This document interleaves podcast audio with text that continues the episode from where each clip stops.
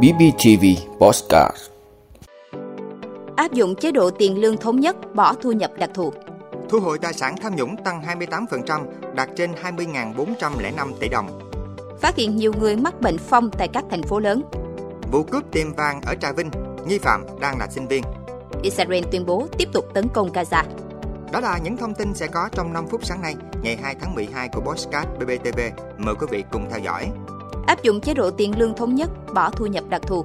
Thưa quý vị, từ ngày 1 tháng 7 năm 2024 sẽ bãi bỏ tất cả các cơ chế quản lý tài chính, thu nhập đặc thù của các cơ quan đơn vị hành chính nhà nước, áp dụng chế độ tiền lương thống nhất. Chủ tịch Quốc hội Vương Đình Huệ vừa ký ban hành nghị quyết của Quốc hội về dự toán ngân sách nhà nước năm 2024. Nghị quyết thông qua dự toán ngân sách nhà nước năm 2024 với số thu ngân sách nhà nước là 1 triệu 700.988 tỷ đồng. Thu chuyển nguồn cải cách tiền lương của ngân sách địa phương đến hết năm 2023 còn dư chuyển sang bố trí dự toán năm 2024 của một số địa phương là 19.040 tỷ đồng để thực hiện mức lương cơ sở 1,8 triệu đồng một tháng. Tổng số chi ngân sách nhà nước là 2 triệu 119.428 tỷ đồng.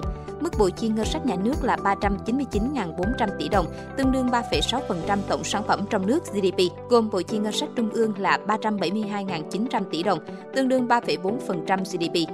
Bộ chi ngân sách địa phương là 26.500 tỷ đồng, tương đương 0,2% GDP.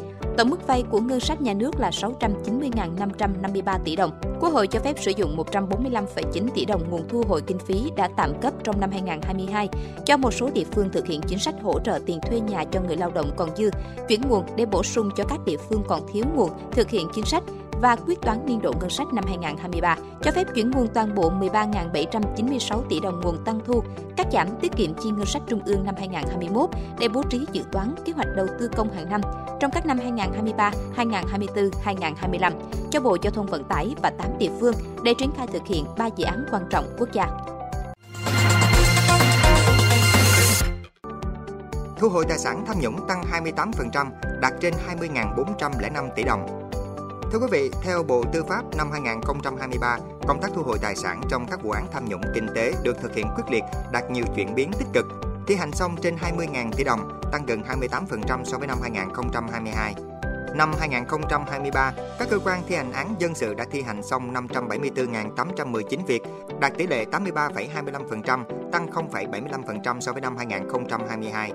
Về tiền đã thi hành xong hơn 89.412 tỷ đồng, đạt tỷ lệ 46,78%, tăng 1,24% so với năm 2022. Theo ông Nguyễn Thắng Lợi, Phó Tổng cục trưởng Tổng cục Thi hành án dân sự Bộ Tư pháp, công tác thu hồi tài sản bị thất thoát chiếm đoạt trong các vụ án về tham nhũng kinh tế tiếp tục được tập trung chỉ đạo, thực hiện quyết liệt, đạt nhiều kết quả tích cực, được các cơ quan có thẩm quyền đánh giá ghi nhận. Cụ thể đã thi hành xong 2.264 việc, tương ứng với hơn 20.405 tỷ đồng, về kết quả thu hồi các khoản nợ cho các tổ chức tín dụng, tổng số phải thi hành là 39.710 việc, tương ứng với hơn 153.681 tỷ đồng, đã thi hành xong 4.963 việc, tương ứng với số tiền hơn 21.264 tỷ đồng. Phát hiện nhiều người mắc bệnh phong tại các thành phố lớn, Thưa quý vị, trong 10 năm trở lại đây, mỗi năm cả nước vẫn phát hiện từ 70 đến hơn 100 ca mắc mới bệnh phong, trong đó không ít trường hợp ngay tại các thành phố lớn như Hà Nội, thành phố Hồ Chí Minh.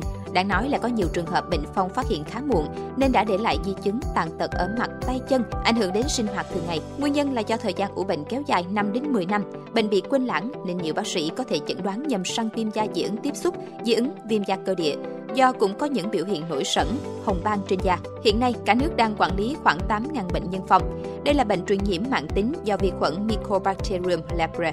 Nếu không điều trị kịp thời sẽ để lại di chứng mất cảm giác các dây thần kinh, tàn tật vĩnh viễn, biến dạng cơ thể. Trước đây, bệnh phong được coi là bệnh nan y gây tàn tật cao, nhưng với sự tiến bộ của y học, nhiều bệnh nhân phong đã được chữa trị kịp thời. Việt Nam đã đạt được tiêu chuẩn loại trừ bệnh phong của Tổ chức Y tế Thế giới từ năm 2000. Tuy nhiên, số bệnh nhân mới phát hiện hàng năm còn cao, nên chương trình phòng chống phong vẫn phải duy trì tới khi đạt mục tiêu thanh toán hoàn toàn. Bệnh phong vẫn là gánh nặng cho một số quốc gia. Số ca phát hiện mới giảm đi, nhưng số lượng ca bệnh phong tiềm ẩn có xu hướng tăng. Thậm chí, sau hóa trị liệu, những ca phong nhiều vi khuẩn có khả năng tái phát và phản ứng. Vụ cướp tiệm vàng ở Trà Vinh, nghi phạm đang là sinh viên. Thưa quý vị, liên quan vụ cướp tiệm vàng, cơ quan cảnh sát điều tra công an tỉnh Trà Vinh cho biết đang tạm giữ hình sự lại Thế Việt 21 tuổi, ngụ xã Tâm Hưng, huyện Thủy Nguyên, thành phố Hải Phòng để điều tra về hành vi cướp tài sản. Theo điều tra ban đầu, khoảng 18 giờ 30 phút ngày 30 tháng 11, công an tỉnh nhận tin báo về việc có hai thanh niên dùng súng cướp tiệm vàng Mỹ Trang 3 ở thị trấn Châu Thành, huyện Châu Thành, tỉnh Trà Vinh. Ban giám đốc công an tỉnh Trà Vinh chỉ đạo phòng cảnh sát hình sự phối hợp công an các đơn vị địa phương nhanh chóng triển khai lực lượng khám nghiệm hiện trường, tổ chức truy bắt nóng kẻ cướp. Cơ quan công an xác định việc có liên quan trực tiếp đến vụ cướp nên tiến hành bắt giữ khi việc đang tẩu thoát ở tỉnh Tiền Giang.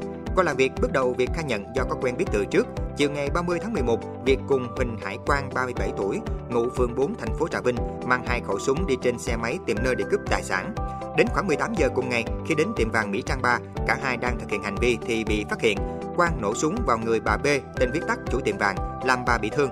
Sau đó Quang dùng vật cứng đập bể tủ kính cướp một lượng lớn vàng rồi cả hai lên xe tẩu thoát. Trên đường bỏ trốn, Quang đưa cho Việt 5 triệu đồng để thuê xe về thành phố Hồ Chí Minh, còn Quang chạy xe máy tẩu thoát về hướng cầu Cổ Chiên.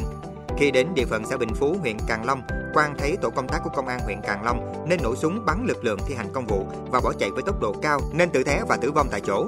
Cảnh sát đã thu giữ hai khẩu súng, 75 viên đạn chì, một xe máy cùng nhiều đồ vật có liên quan. Việt khai nhận đang là sinh viên ở Hà Nội. Thông qua mạng xã hội, Việt đã quen biết với Quang và được hứa sẽ tìm việc lương cao, đồng thời được Quang mua vé cho Việt bay từ Hà Nội vào thành phố Hồ Chí Minh. Khi gặp mặt, Quang bất ngờ rủ Việt cùng đi cướp tiệm vàng. Hiện vụ án đang được công an tỉnh Trà Vinh tiếp tục điều tra làm rõ. Israel tuyên bố tiếp tục tấn công Gaza. Thưa quý vị, quân đội Israel tuyên bố họ đã nối lại hoạt động chiến đấu ở giải Gaza chỉ vài phút sau khi thỏa thuận ngừng bắn tạm thời với phong trào Hamas hết hạn vào ngày 1 tháng 12 giờ địa phương. Theo AP, quân đội Israel đổ lỗi cho phong trào Hamas phá vỡ thỏa thuận ngừng bắn. Thỏa thuận này đã hết hạn vào 7 giờ sáng ngày 1 tháng 12 giờ địa phương, tức 5 giờ theo giờ GMT. Truyền thông Palestine cho biết Israel tiến hành không kích và pháo kích khắp nơi, bao gồm cả ở Rafah, gần biên giới với Ai Cập, sau khi thỏa thuận ngừng bắn hết hạn.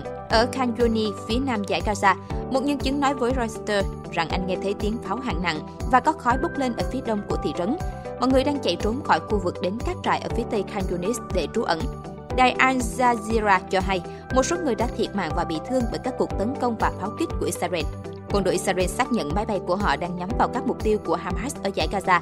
Văn phòng Thủ tướng Israel Benjamin Netanyahu tuyên bố với việc nối lại hoạt động chiến đấu, Israel cam kết đạt được các mục tiêu của mình trong cuộc xung đột.